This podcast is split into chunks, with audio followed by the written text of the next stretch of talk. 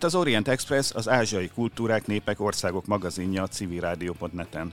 Salád Gergely vagyok, üdvözlöm a hallgatókat! A következő évek, évtizedek legnagyobb kérdése az lesz, hogy folytatódik-e Kína felemelkedése, és ha igen, az milyen változásokat fog okozni a világban, milyen reakciókat vált ki a többi szereplőből. Kérdés az is, hogy mit akarnak maguk a kínaiak, és céljaikat milyen eszközökkel kívánják elérni. Ez utóbbi témával foglalkozik egy új könyv, amely a kínai geopolitikai gondolkodás címet viseli, és amely a mai kínai törekvéseket és stratégiai elképzeléseket történeti kulturális kontextusba helyezi. Mai adásunkban a könyv szerzőjével, dr. Horváth Leventével beszélgetünk. Horváth Levente Kínában járt középiskolába és egyetemre, dolgozott Magyarország Sánkhelyi főkonzuljaként, jelenleg a Neumann János Egyetem Eurázsia központjának vezetője. Az Orient Express adásainak elkészültét a Magyar Nemzeti Bank támogatja. Köszöntöm tehát az Orient Express stúdiójában Horváth Leventét, az Eurázsia Központ vezetőjét. Mielőtt belevágnánk a könyvednek a témájába, a kínai geopolitikai gondolkodás titkaiba, előtte bemutatnád ezt a viszonylag új központot, az Eurázsia Központot? Jó napot kívánok, és üdvözlöm a hallgatókat, szervusz! Az Eurázsia Központ a Neumann János Egyetemen jött létre tavaly szeptemberben, és az egyik fő célja, hogy egy bemutassuk az éppen átalakuló világrendet.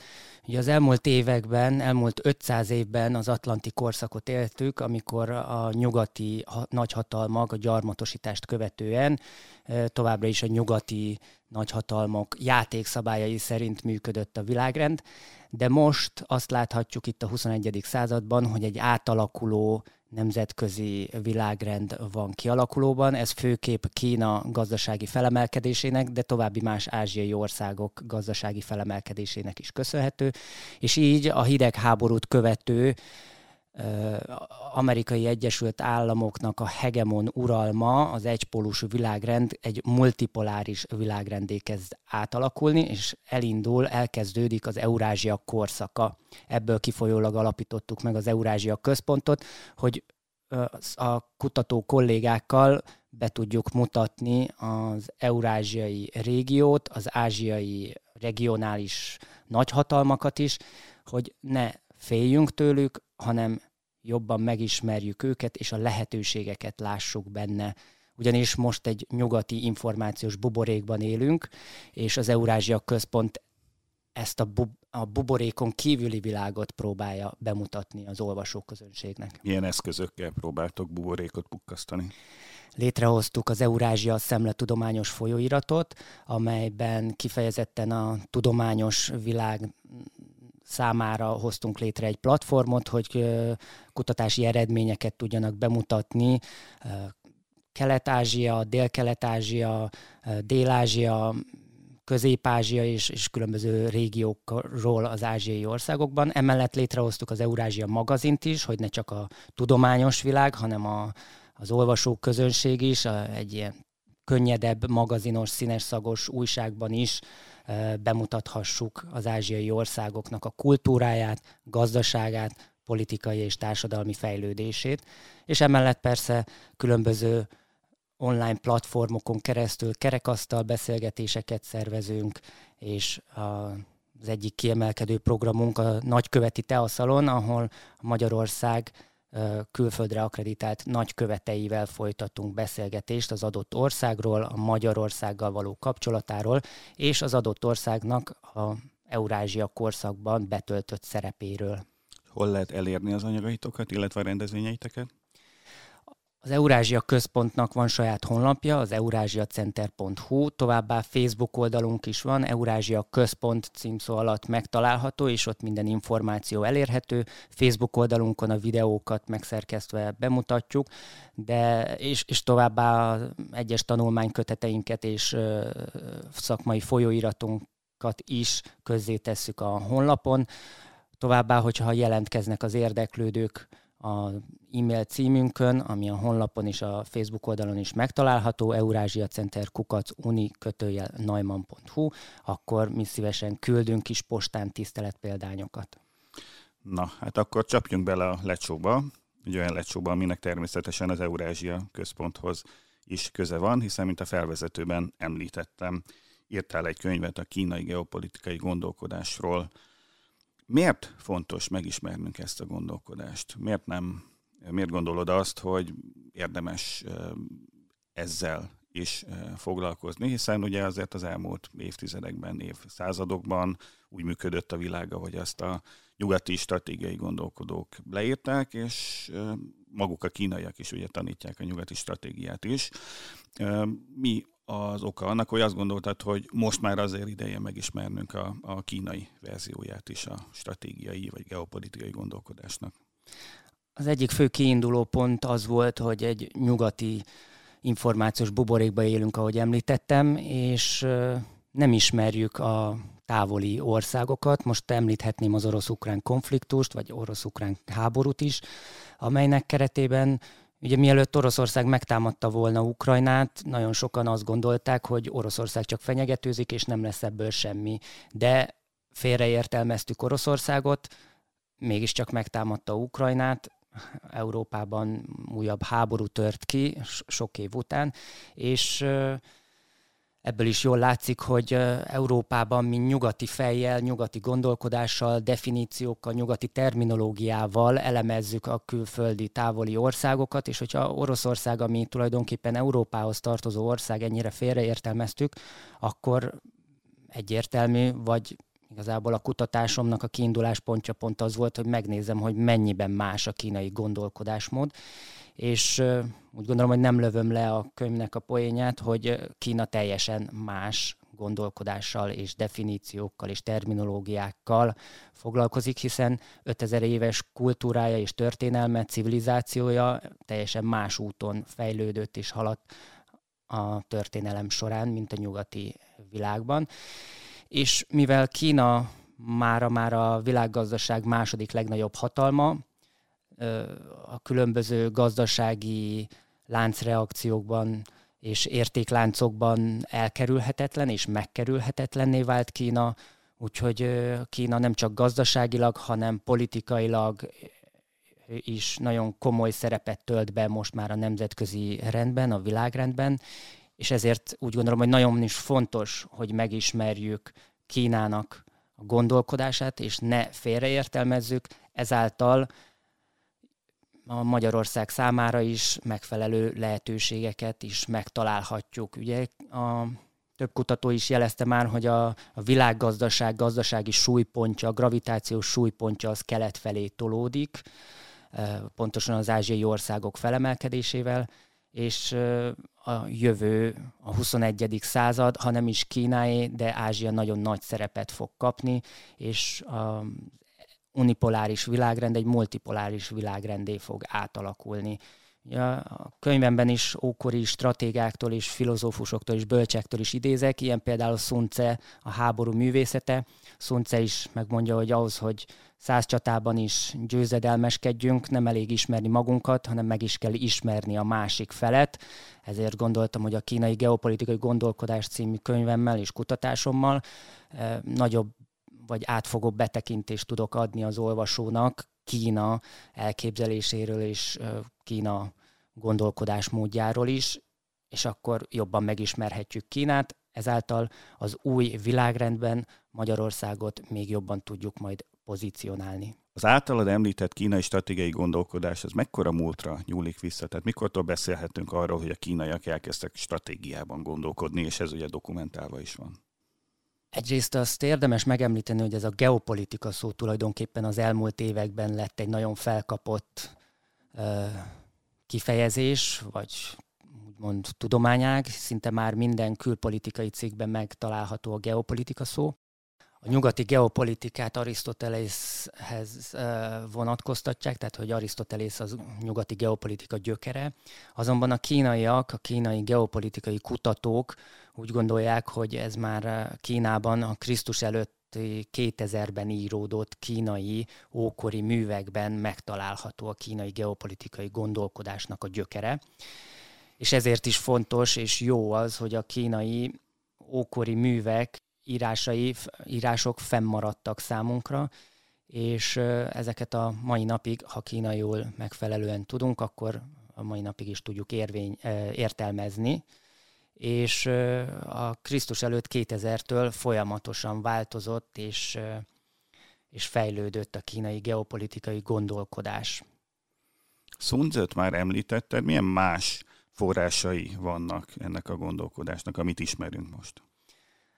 Amelyet a magyar olvasó közönség is ismerhet, tulajdonképpen a nagy ókori kínai bölcsek, például Lao Tse és Konfuciusztól is lehetne idézni, akik ugye a békés és harmonikus életet hirdették. Ez egyébként megtalálható a jelenlegi kínai politikusoknak a beszédeiben is, de nem csak a beszédeikben, hanem a, a, a külpolitikai tevékenységeikben is, hogy ez ki fontos cél számukra, de vannak olyan kínai ókori stratégák is, mint például Guanzi, Vance, akinek az írásait még nem teljes mértékben fordítottak le magyarra, de azok is igen érdekes és tanulságos olvasmányok lehetnek a magyar olvasók közönség számára. Olyan kínai ókori művek, amelyek még magyarul nem találhatóak, azokat saját fordításomban is leközöltem a könyvemben. 在街上，在桥下，在田野中，唱着那无人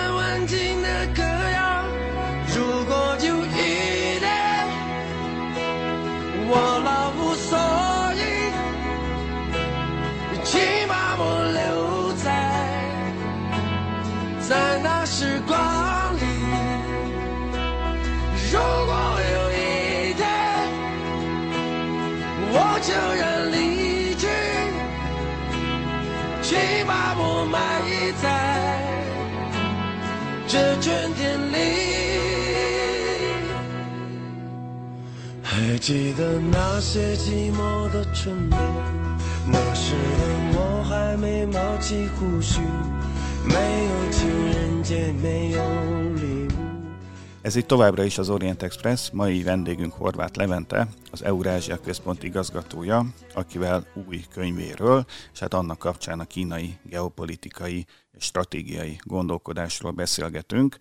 Eddig szó volt a forrásokról, illetve ennek a gondolkodásnak a múltjáról. Most nézzük meg magát, ezt a gondolkodást, hogy miben különbözik a kínai geopolitikai gondolkodás a nyugatitól.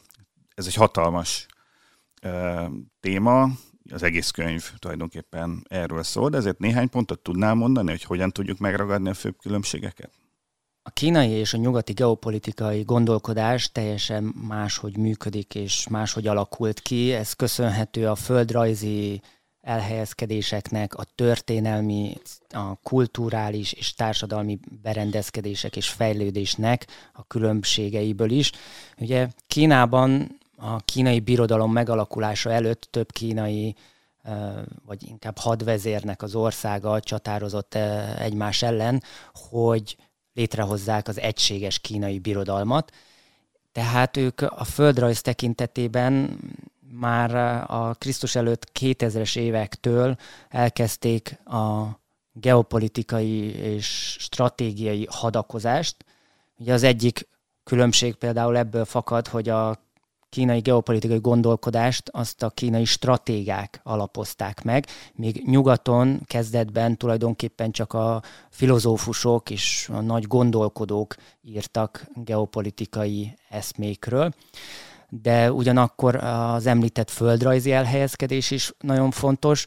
Kína a nevében is, kínai nevében is benne van, hogy Csungó, tehát hogy a középső birodalom vagy középső ország, ők mindig is Kínát helyezték a központba, és ami, minden, ami Kínán kívül volt, az a barbárok területe volt. Nem is érdeklődtek a Kínán túli területekre, és a, de még a Kínán kívüli találmányok sem annyira érdekelték például a császárt és a császári udvart, sőt le is szólták azokat.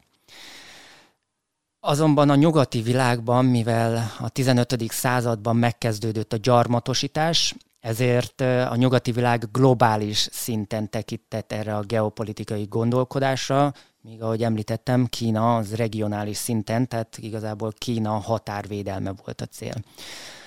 Ugyanígy a gyarmatosítás kapcsán említhető, hogy a nyugati világ az arra törekedett, hogy minél több területet szerezzen magának, addig Kína inkább egy védekező stratégiát folytatott, hogy a határait minél jobban megvédje. Ú, annyira terjeszkedett, hogy a földrajzi határok védeni tudják. Kínát keleten ugye a tengeri partvonal védi, délnyugaton a tibeti és a, a Himalája és a Himalája hegységrendszere védi, északon pedig a Góbi sivatag, és ahol ugye nem volt földrajzi védelem, ott felhúzták a kínai nagyfalat, ami például a hunok betörése ellen is védte a kínai életét. És amikor nem birodalomként a védekezésre rendezkedtek be, hanem mondjuk egymással csatáztak a birodalmon belül, ugye sok ilyen időszak is volt Kínában, akkor milyen módon próbáltak a másik fél fölé kerekedni? Valóban Kína történelmében több ilyen korszak is volt, mint például a hadakozó fejedelmek, vagy a tavasz és őszök kora, de a, ami a legérdekesebb, és a kínai kultúrában és a kínai modern és a jelenlegi gondolkodásmódban is megtalálható, az a három királyságnak a kora, amikor három király vezette és próbálta meg egyesíteni az országot. Nagyon komoly geopolitikai ö, stratégák segítették a királyok és a hadvezérek munkáját. Szerencsére a három királyság koráról nagyon sok mű fennmaradt, ókori jelentések is, feljegyzések, de a későbbiekben megszületett a három királyság regényes története című kínai mű is, ami a négy nagy kínai klasszikus regénynek az egyike, és szerencsére ez egyébként most van éppen magyar fordítás alatt. Az első rész már megjelent, ha Sőt, már tudom, a második is. És a második is, úgyhogy izgatottan várjuk a harmadik részt is.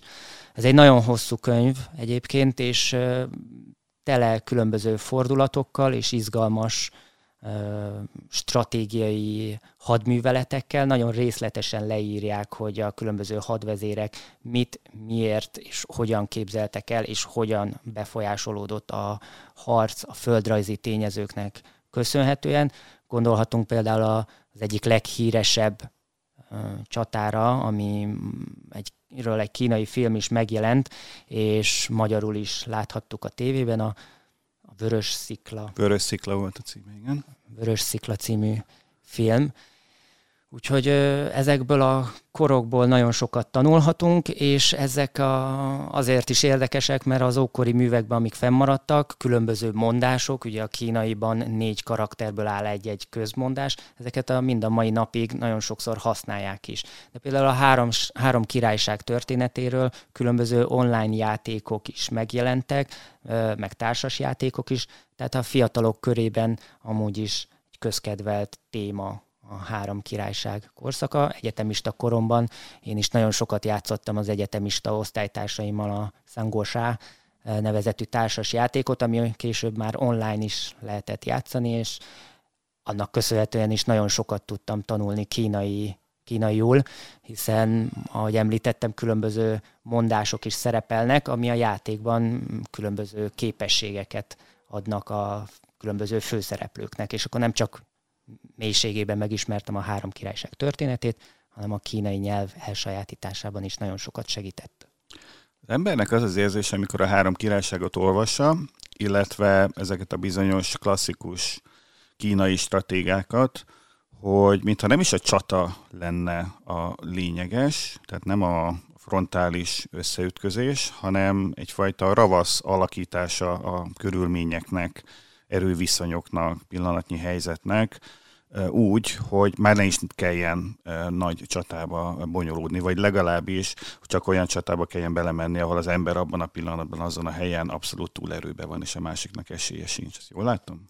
Így van, Sunce, akitől már idéztünk a Háború művészete című könyvből, ő le is írja tökéletesen megfogalmazva, hogy tulajdonképpen a legnagyobb hadvezér az, aki csata nélkül és háború nélkül foglal el egy-egy várost, vagy akár egy országot.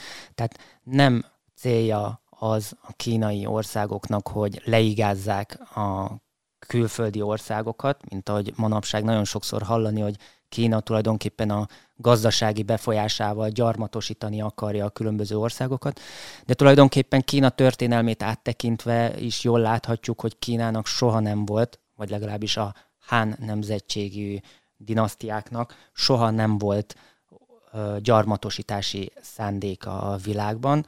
Erre jó példa például a Zheng He admirális, aki a 15. században, az 1400-as évek elején hatalmas nagy hajó flottával járta Dél-Kelet-Ázsiát, és egészen Afrikáig is eljutott.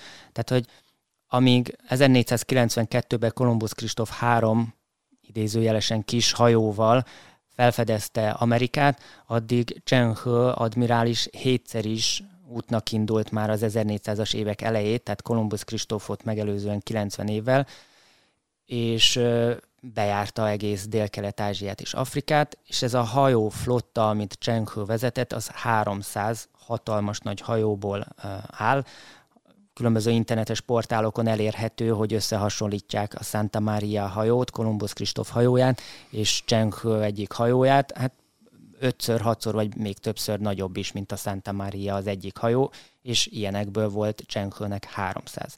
Most, tehát, hogy megvolt a technológiai fejlettsége Kínának arra, hogy gyarmatosítson, de soha nem tette meg a történelme során. Neki az volt a célja, hogy csak Kínát, a kínai császárt a különböző országok elismerjék, mint feljebb való és az ég az Isten fia.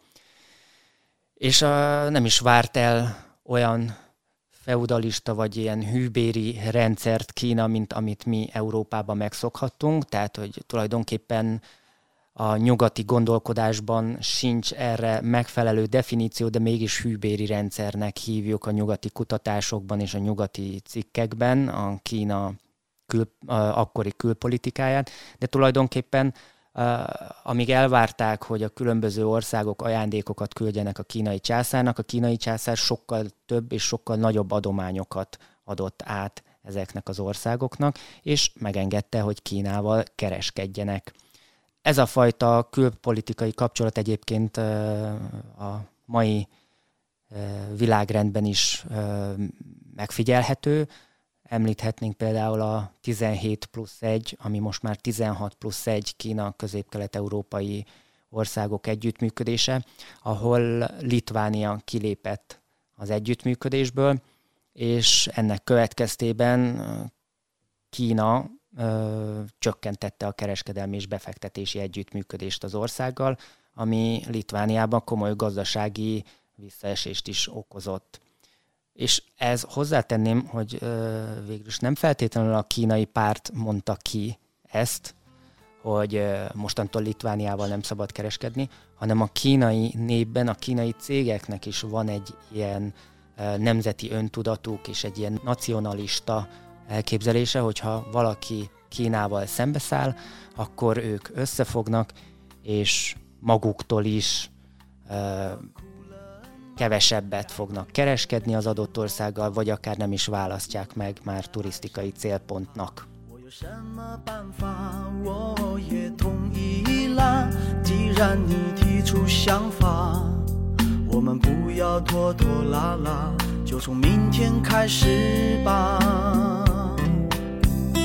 na 再爱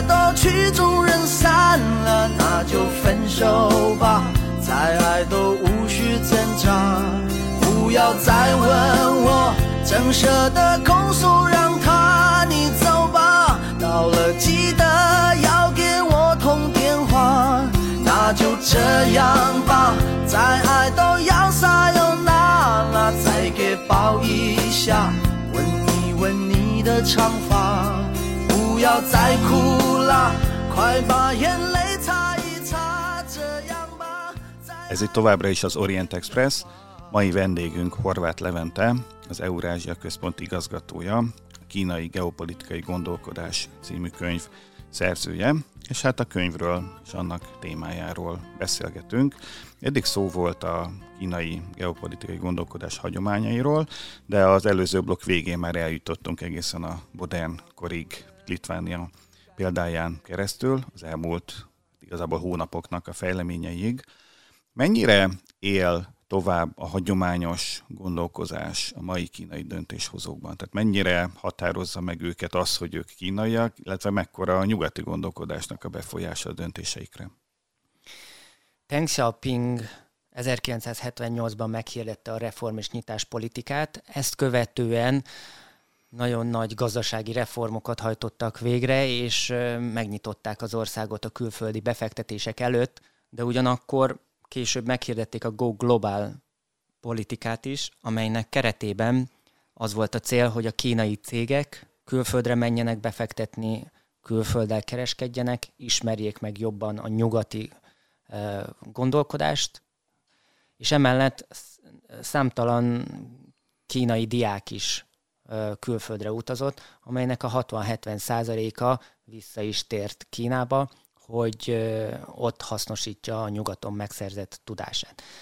Tehát ugye korábban azt láthattuk, hogy a, a, japán turisták azok, amit mindent lefotóznak aprólékosan, a későbbiekben pedig már a japánok lecserélték a kínaiak, akik mindent dokumentáltak és tanultak. Ugye a kínai nyelvben van a sue, a tanulni, de ez ugyanakkor másolást is jelenthet.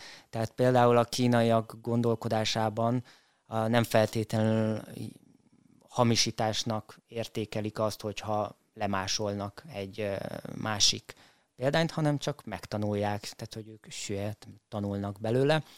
És az volt megfigyelhető, hogy nagyon nagy hangsúlyt fektetnek a nyugati irodalom, a nyugati gondolkodás megismerésébe és a nyugati játékszabályoknak az elsajátításában is. Deng Xiaopingnek volt a 24 karakteres mondása, amelyet a könyvben is többször említek és részletezek, hogy Deng Xiaoping azt várta el az országtól, hogy egyelőre szerényen, de szorgalmasan dolgozzon mindenki, a nap takarja el őket, ugye a szokásos kínai ilyen hasonlatok és mondásokkal, de végül is az volt a lényege, hogy ne törekedjenek ők vezető szerepre a nemzetközi rendben, hanem várják ki, várják meg a megfelelő alkalmat, és majd akkor esetleg, de ezt így nem mondta így ki ilyen szintiszten, de tulajdonképpen Sun Tse a háború művészetében is meghal, megtalálható hasonló gondolat, hogy készüljünk föl, tehát hogy ismerjük meg az ellenfelet, ismerjük meg magunkat, és, és várjuk ki a megfelelő pillanatot, tehát hogy ez nem csak Deng Xiaopingnak a gondolata, hanem már az ókori kínai kultúrában is megtalálható volt. És még azt is fontos megjegyezni, hogy még régen Kínában úgy lehetett valaki hivatalnok, mandarin, kínai mandarin, hogyha megtanulta a különböző ókori bölcseknek és stratégáknak az írásait, elbeszéléseit, és ezekből kellett nekik vizsgázniuk. Tehát, hogy a korban a mandarinoknak kínai bölcseleteket kellett tanulniuk, és ebből vizsgázniuk, és ez jelenleg is megfigyelhető, hogy az általános iskolában és középiskolában is kötelező tanulmány a Konfúciusznak, Laocénak a különböző uh, írásai, és ezeket memorizálniuk is kell a kínai embereknek, de ugye ma már nem ez a feltétele annak, hogy kínai hivatalnok legyen az illető.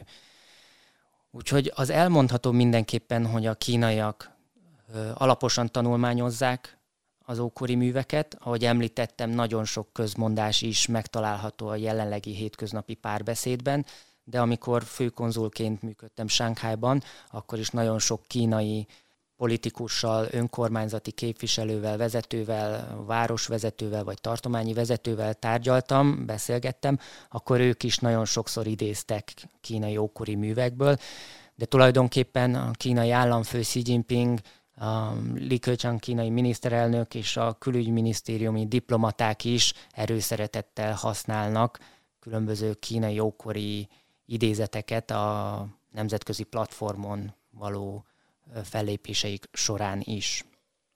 A könyvednek van egy alcíme, Egy övezet, egy út kínai szemszögből. Ez az egy övezet, egy út, ez amit mi itt Magyarországon inkább új sejemútként szoktunk emlegetni. Ez 2013-ban lett meghirdetve Xi Jinping államelnök pártfőtitkár által, és egyfajta ilyen stratégiai víziónak tűnik, amit a kínaiak illetettek a világ asztalára, hogy ők így képzelik el a következő évtizedekben vagy évszázadokban a világot, és azon belül is elsősorban Eurázsiát.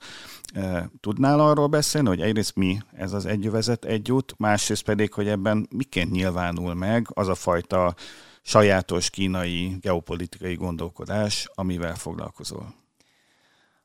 Az egyövezet egy út kezdeményezés, az tulajdonképpen inkább egy brand, vagy egy összefoglaló neve a multilaterális együttműködésnek. Ugye Kína így képzeli el az új világrendet, úgyhogy mondhatjuk, hogy az egyövezet egy út kihirdetése is tulajdonképpen egy utolsó szög az atlanti korszak, vagy az előző korábbi világrendnek a koporsójába. Tehát az egyövezet egy út valójában egy globális, multilaterális együttműködésnek az összegzése, és ha bár Xi Jinping nevéhez kötik ezt az kezdeményezést, hiszen ő hirdette meg 2013-ban, de tulajdonképpen, ha jobban megvizsgáljuk Kína gazdasági fejlődését és az eddigi külpolitikáját, akkor jól látható, hogy tulajdonképpen az 1978-as reform és nyitás politikától kezdve ez szépen gondosan fel volt építve.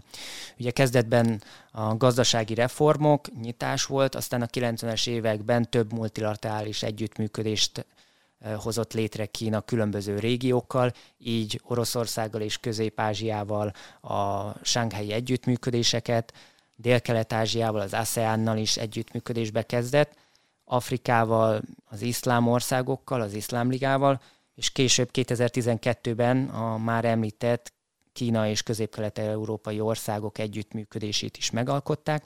Tulajdonképpen az egyövezet egy jót, az összes ilyen regionális, multilaterális kapcsolatokat egy halmazba tette, és egy közös nevet, egy közös brandet adott neki. Az egyövezet egy jót együttműködésben számtalan uh, projekt, uh, BRI, ugye Belt and Road BRI projektnek tehát uh, említenek, amelyek tulajdonképpen már bőven 2013 előtt uh, megkezdték azoknak a uh, felépítését, és 2013 után adták át, de ők már ezt BRI vagy Egyövezet Egyút projektnek nevezték. Tehát én úgy gondolom, hogy az Egyövezet Egyút az egy minta akar lenni arra, hogy Kína hogyan képzeli le az együttműködéseket. Ugye öt alapelve van, ez nagyon hasonlít Kína külpolitikai elveihez is, hogy például nem szólnak bele más országoknak a belpolitikájába, közösen együttműködve építik föl az politikai rendszert, a világpolitikai rendszert, békés, harmonikus együttműködést, és ami a legfontosabb, hogy egy win-win, tehát kölcsönös előnyökért működjenek együtt egymással.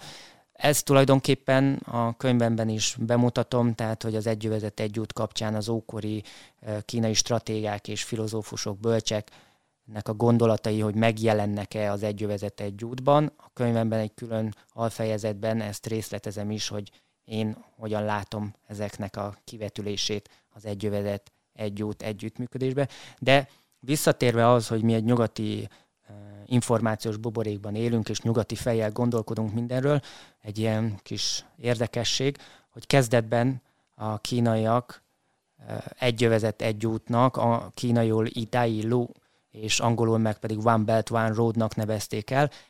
Ekkor ugye én Sánkhái főkonzulként még jobban ráláttam, hogy a különböző országok azért versengtek, hogy ez az egy út és ez az egy jövezet melyik országon fog áthaladni, és itt a közép-kelet-európai régióban is kialakult egy ilyen versengés, hogy na most ez akkor Lengyelországon, Csehországon vagy Magyarországon megy át.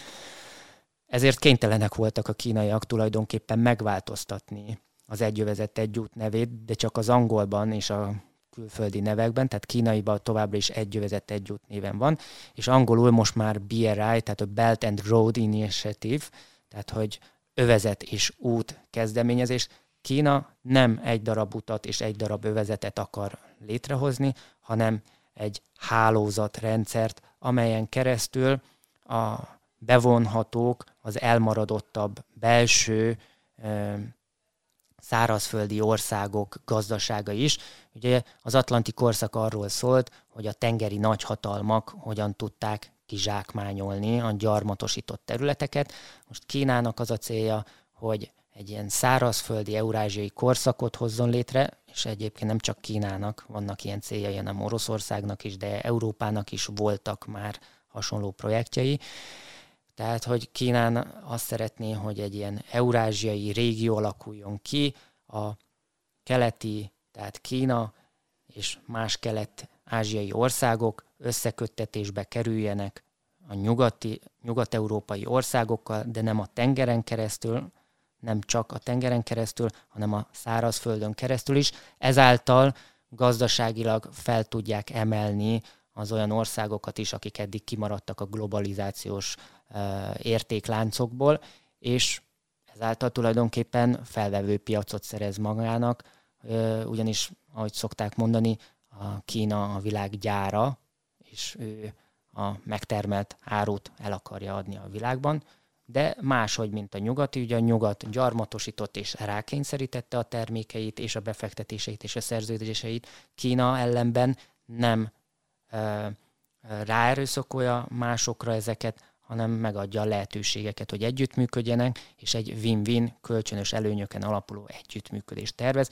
Erre példa a maláziai eset, ugye a 2018-as előtti kormány több BRI projekt szerződést, együttműködést írt alá. Jött egy új miniszterelnök, aki felül vizsgálta ezeket a BRI projekteket, és le is mondott több projektet, mert úgy gondolta, hogy nem érdemes ezekbe olyan mértékű befektetéseket investálni, és hatalmas hiteleket fölvenni. Kína ezen nem sértődött meg, meghívták a maláj miniszterelnököt Pekingbe, leültek vele, áttárgyalták, közösen felülvizsgálták, és aztán ment tovább az együttműködés, néhány projekttel kevesebb együttműködés.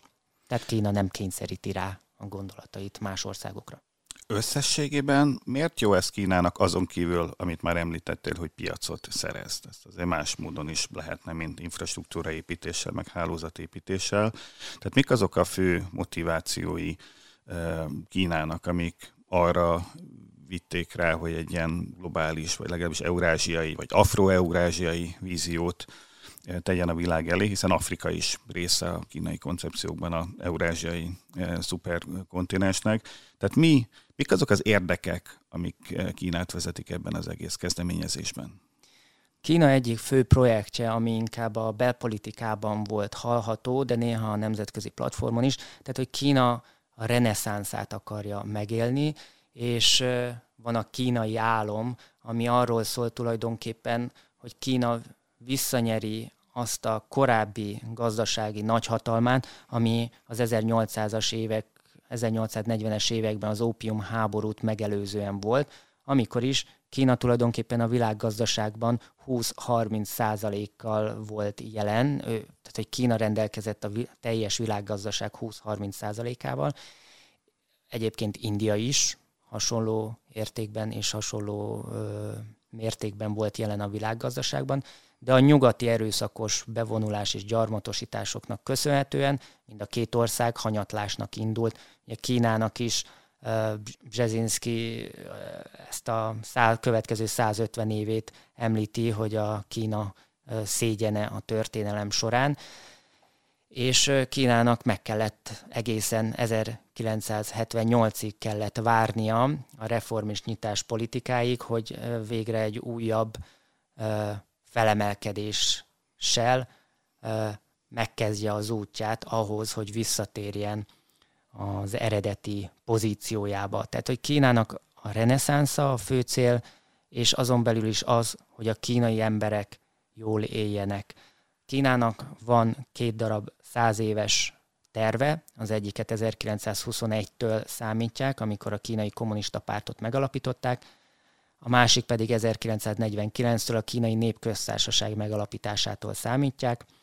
A, ezeknek a terveknek és hosszú távú gondolkodásnak, ami ugyancsak megjelenik a kínai kultúrában, a kínai gondolkodásmódban, hogy az emberek életszínvonalát felemeljék. Például az első száz éves célok egyike az volt, hogy a szegénységet megszüntessék, vagy legalábbis nagyon minimális szintre csökkentsék. Ezt tavaly, ezer, tavaly 2021-ben, amikor elérték a kínai kommunista párt megalakításától számított századik évfordulót, akkor Xi Jinping kínai államfő be is jelentette, hogy ebben sikeresek voltak, és nagyon komolyan leszorították a szegénységnek a létszámát, és 2049-ben lesz a következő száz éves cél, akkora is pedig már azt tűzték ki, hogy a kínai emberek nagy része már ilyen mm, elérjék a középréteget, és Kína gazdasági nagyhatalom legyen 2049-re. Valószínűleg ez már korábban is eléri, hiszen már most a világgazdaság második legnagyobb hatalma, és emellett nagyon sok kutató a következő tíz évre prognosztizálja azt, hogy megelőzi Amerikát is gazdaságilag.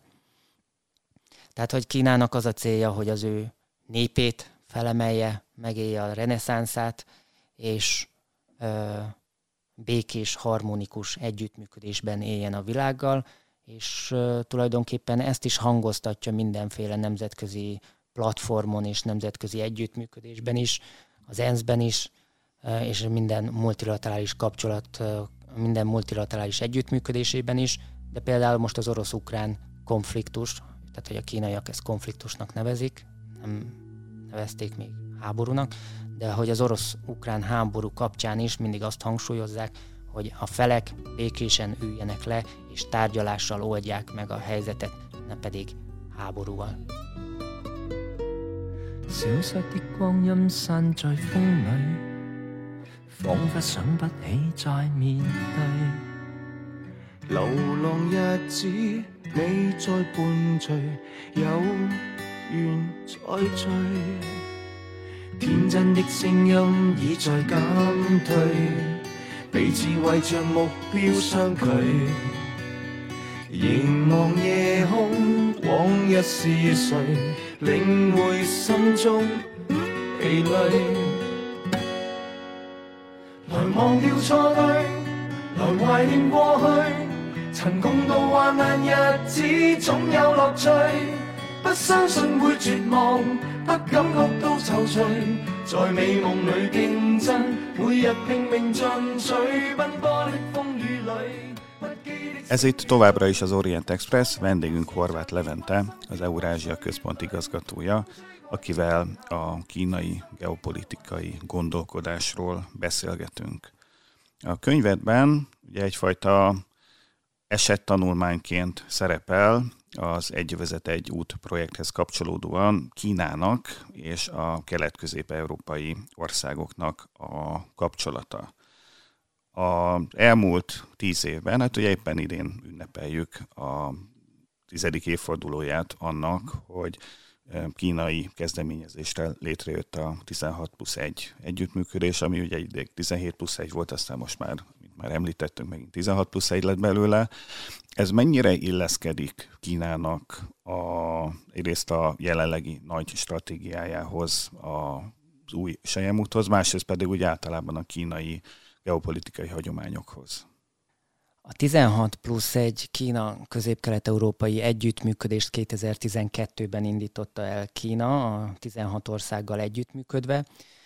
Én úgy gondolom, hogy ez a egy övezet, egy út kezdeményezésnek az egyik ö, kiemelt ö, pontja, de ez hozzá is kell tenni, hogy nagyon sok egyéb más multilaterális együttműködése van Kínának a világban, ahogy már említettem, Dél-Amerikától kezdve Afrikán át, az iszlám világgal, Dél-Kelet-Ázsiáig. És valóban a könyvemben készítettem egy összehasonlítást. Valóban a, a, a Kína-KK együttműködés egy fontos együttműködés, azonban ez nagyon az áldozata lett a nyugati és az amerikai nyomulásnak. Ugye nem csak egy nyugati buborékban, információs buborékban élünk, de a nyugati kettős mérce is nagyon nagy teret kap itt a nyugati információs buborékban. Úgy gondolják a nyugati kutatók, hogy e, Kína ezzel próbálja Európát meggyengíteni, megosztani, Kelet- és Nyugat-Európát, és folyamatosan aggódva tekintenek a Kína-KK együttműködésre, amikor évente megtartják a csúcs találkozót, és a miniszterelnökök, a kínai miniszterelnökkel közösen részt vesznek a miniszterelnöki csúcs találkozón. Azonban, ha megnézzük és áttekintjük a gazdasági együttműködést, mint például a kereskedelem, a befektetések, a, a kereskedelmi értékláncot, akkor azt láthatjuk, hogy tulajdonképpen a kínai és a közép-kelet-európai országok együttműködése, amit a nyugat csak trójai falóként emleget itt Európában, az valójában nem is egy trójai faló, sőt, ha megnézzük a gazdasági eredményeket, az FDI befektetések összegét, vagy akár a kereskedelmet, akkor azt láthatjuk, hogy a 16 közép-kelet-európai országban összességében ötször kevesebbet fektetnek, mint például Németországba, vagy Franciaországba, vagy egy-egy más nyugat-európai országba. Lakosság arányosan, vagy GDP arányosan, vagy hogy? Ez maga a befektetésnek az összegét ja, tekintve. De valóban van egy összehasonlítás itt a multilaterális kapcsolatok kapcsán is a könyvemben, ahol a lakosság arányosan a terület méretéhez kapcsolódóan és GDP arányosan is összehasonlítást végzek a legnagyobb multilaterális együttműködéseiről Kínának, és ott is valójában a Kína-KK együttműködés messze elmarad a többi multilaterális kapcsolattól. Tehát nem mondható az, hogy a Kína-KKE együttműködés lenne a legfontosabb partnere, vagy együttműködési, multilaterális együttműködések Kínának, de az biztos, hogy Kína fontos partnereket lát a régióban, és mivel Kína egyébként hosszú távon gondolkodik, mint általában, ezért a Budapest-Belgrád vasútvonalat is nagyon támogatja, hiszen ez egy észak-déli útvonal lenne itt Európában, Kelet-Európában, és vannak rá vannak rá tervek, vannak tervek arra is, hogy tovább folytatódjon akár északra is ez a vasútvonal, és így ezáltal Európa nem csak egy kelet-nyugati irányba lenne összeköttetve, hanem észak-dél irányban is, de ez egész Ázsiában is megfigyelhető, tehát Kína nem csak a seje mutat, ahogy már említettem, ezt az egy útvonalat akarja Kínából egészen Nyugat-Európáig létrehozni, hanem az, a főbb útvonalak kapcsán észak-dél irányban folyamatos uh, úthálózatok tervezése is ki van alakítva. Utaltál rá, hogy nyugat-európai országoknak sokkal intenzívebb kapcsolata van Kínával, mint nekünk, itt Kelet-Közép-Európában. Sokkal több kínai befektetés van ezekben az országban, ők is sokkal többet fektetnek be Kínába, kereskedelmi forgalmuk is sokkal intenzívebb. Hogyha a, nem a kritikákból indulunk ki, hanem mondjuk munkahipotézisként azt tesszük fel, hogy jó dolog Kínával szoros kapcsolatot ápolni, hiszen ezt ugye a németek, meg a hollandok, meg a franciák, meg egyebek is megteszik, akkor mi szerinted mit tehetnénk, hogy jobban felkerüljünk Kína térképére, hogy a kelet-közép-európai régió fontosabbá váljon Kína számára? Én úgy gondolom, hogy Magyarország keleti nyitása, amelyet 2010-ben hirdettek meg, egy nagyon jó külpolitikai és gazdasági fordulat volt, hiszen ezáltal Magyarország diverzifikálni tudja a külkereskedelmi és külgazdasági kapcsolatait. Fontos, hogy Magyarország ne csak egy irányban nyugat felé legyen elköteleződve, vagy egy ország, egy régiótól függjön, hanem hogy diversifikálja ezeket az együttműködéseket, és ebből kifolyólag mindenképpen támogatandó a keleti nyitáspolitika, hogy Kínával és más kelet-ázsiai és ázsiai országokkal is együttműködjenek. Én úgy gondolom, hogy Kínával kapcsolatban az együttműködés az eddigiekben igen jó volt. Kína is jó partnerként tekint Magyarországra már csak azért is, mert stabil a politika, a belpolitika, stabil a gazdasága is, a régióban. Ugye láthattuk, hogy a KKR régióban, a, tehát hogy a kelet-európai régióban, közép-európai régióban is itt a különböző választásokon más-más kormányok kerültek hatalomra, és Kína szempontjából pontosan az a cél, hogy, hogy, hogy itt stabil partnereket találjon a világban, és azokkal együttműködjön. Hogy pontosan mivel lehet a magyar-kínai kapcsolatokat élénkíteni, erre különböző tanulmányokban is tettem már javaslatokat, ilyen például a turizmus egyébként szerintem, ami fontos lehet így első körben, hiszen a kínai piacon Magyarországot még nem annyira ismerik, és én úgy gondolom, hogy ahhoz, hogy két ország között megfelelő gazdasági együttműködés alakuljon ki, ahhoz előbb meg kell ismerni egymást a két országnak, úgyhogy a turizmus és a kultúra lehet a két olyan pont, amit rá kellene erősíteni, hogy még több kínai turista és még több kínai cégvezető látogasson el Magyarországra, de ahogy említettem, a kínai piacon jelenleg még nem annyira ismert Magyarország. Általában tudják ezt az országot, tudják, hogy Budapest a fővárosa, de úgy nem annyira ismerik, például Nyugat-Európát, vagy akár Csehország, Prágát, akik nagyon komoly promóciót hajtottak végre az elmúlt években a kínai piacon. Főkonzolként én próbáltam is minél több ilyen projektet létrehozni. Az egyik ilyen sikeres együttműködés a Shanghai Media Gruppal zajlott, amelynek keretében kínai híres, neves sztárok, celebek utaztak Magyarországra csoportosan, és egy ilyen élő sót forgattak le Magyarországon és más országokban is, ami manapság Kínában egy nagyon menő szórakoztató műsor, tehát hogy a, a, a nagy hírességeket külföldön megutaztatják, ők ott jókat szórakoznak, étkeznek, játszanak, elvannak.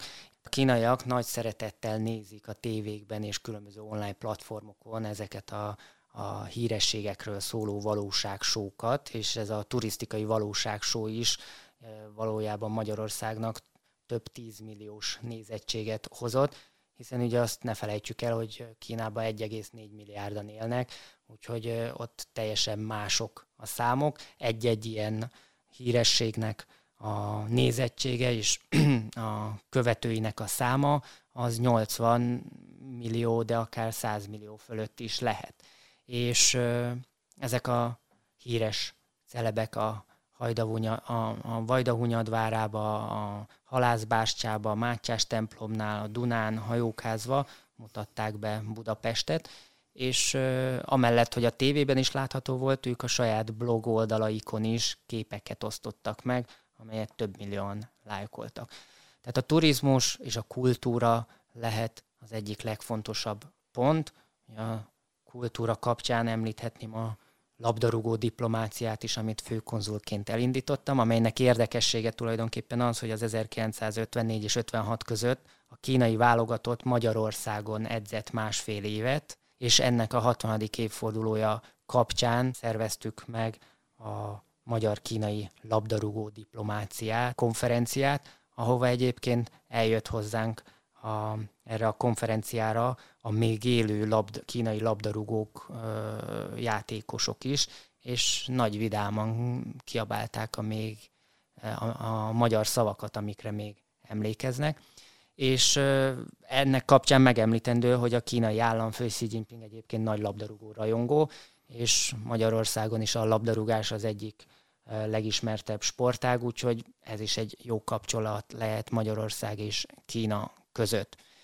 És aztán, hogyha már a kínaiak még jobban megismerték Magyarországot, és Magyarország felkerül a térképre, és a magyar, Magyarország pozícionálva lesz a kínai piacon, mint például Franciaország a romantika, a bor, a sajtok, Olaszország a pizza, a spagetti és egyéb ilyenek, Svájc ugye a csokoládé, meg a karóra, Magyarország kapcsán Kínában erről még nem beszélhetünk, tehát hogyha meghallják, hogy Magyarország akkor, ahogy említettem, Budapestet ismerik, de nincs egy olyan pozícionáló szó, ami ugye a kínai fejekben benne lenne, hogyha ezt el tudjuk érni a, a kultúra, a turizmus és a diplomácián keresztül, akkor lehet nagyobb esélye, hogy a Magyarország egy újabb fokozatra lépjen a magyar-kínai gazdasági együttműködésekbe. Egy utolsó kérdés. Sikerült a hallgatókban felkelteni az érdeklődést a könyved iránt? Hol lehet ezt beszerezni?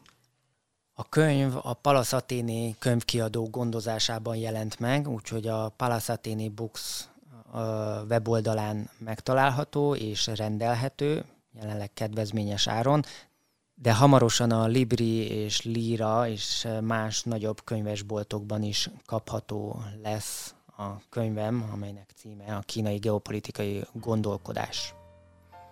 Nagyon szépen köszönjük Horváth Leventének, az Eurázsia Központ vezetőjének, a kínai geopolitikai gondolkodás egy jövezet egy út kínai szemszögből című könyv szerzőjének, hogy elfogadta a meghívásunkat.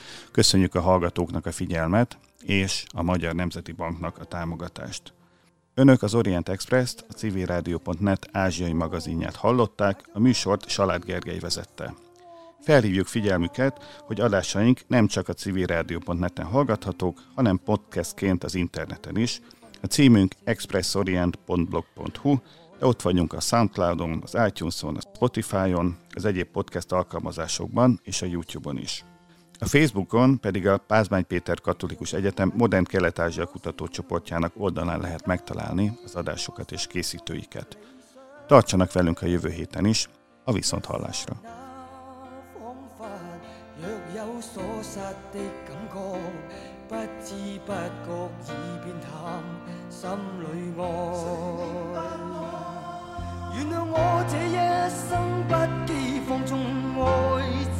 Bye.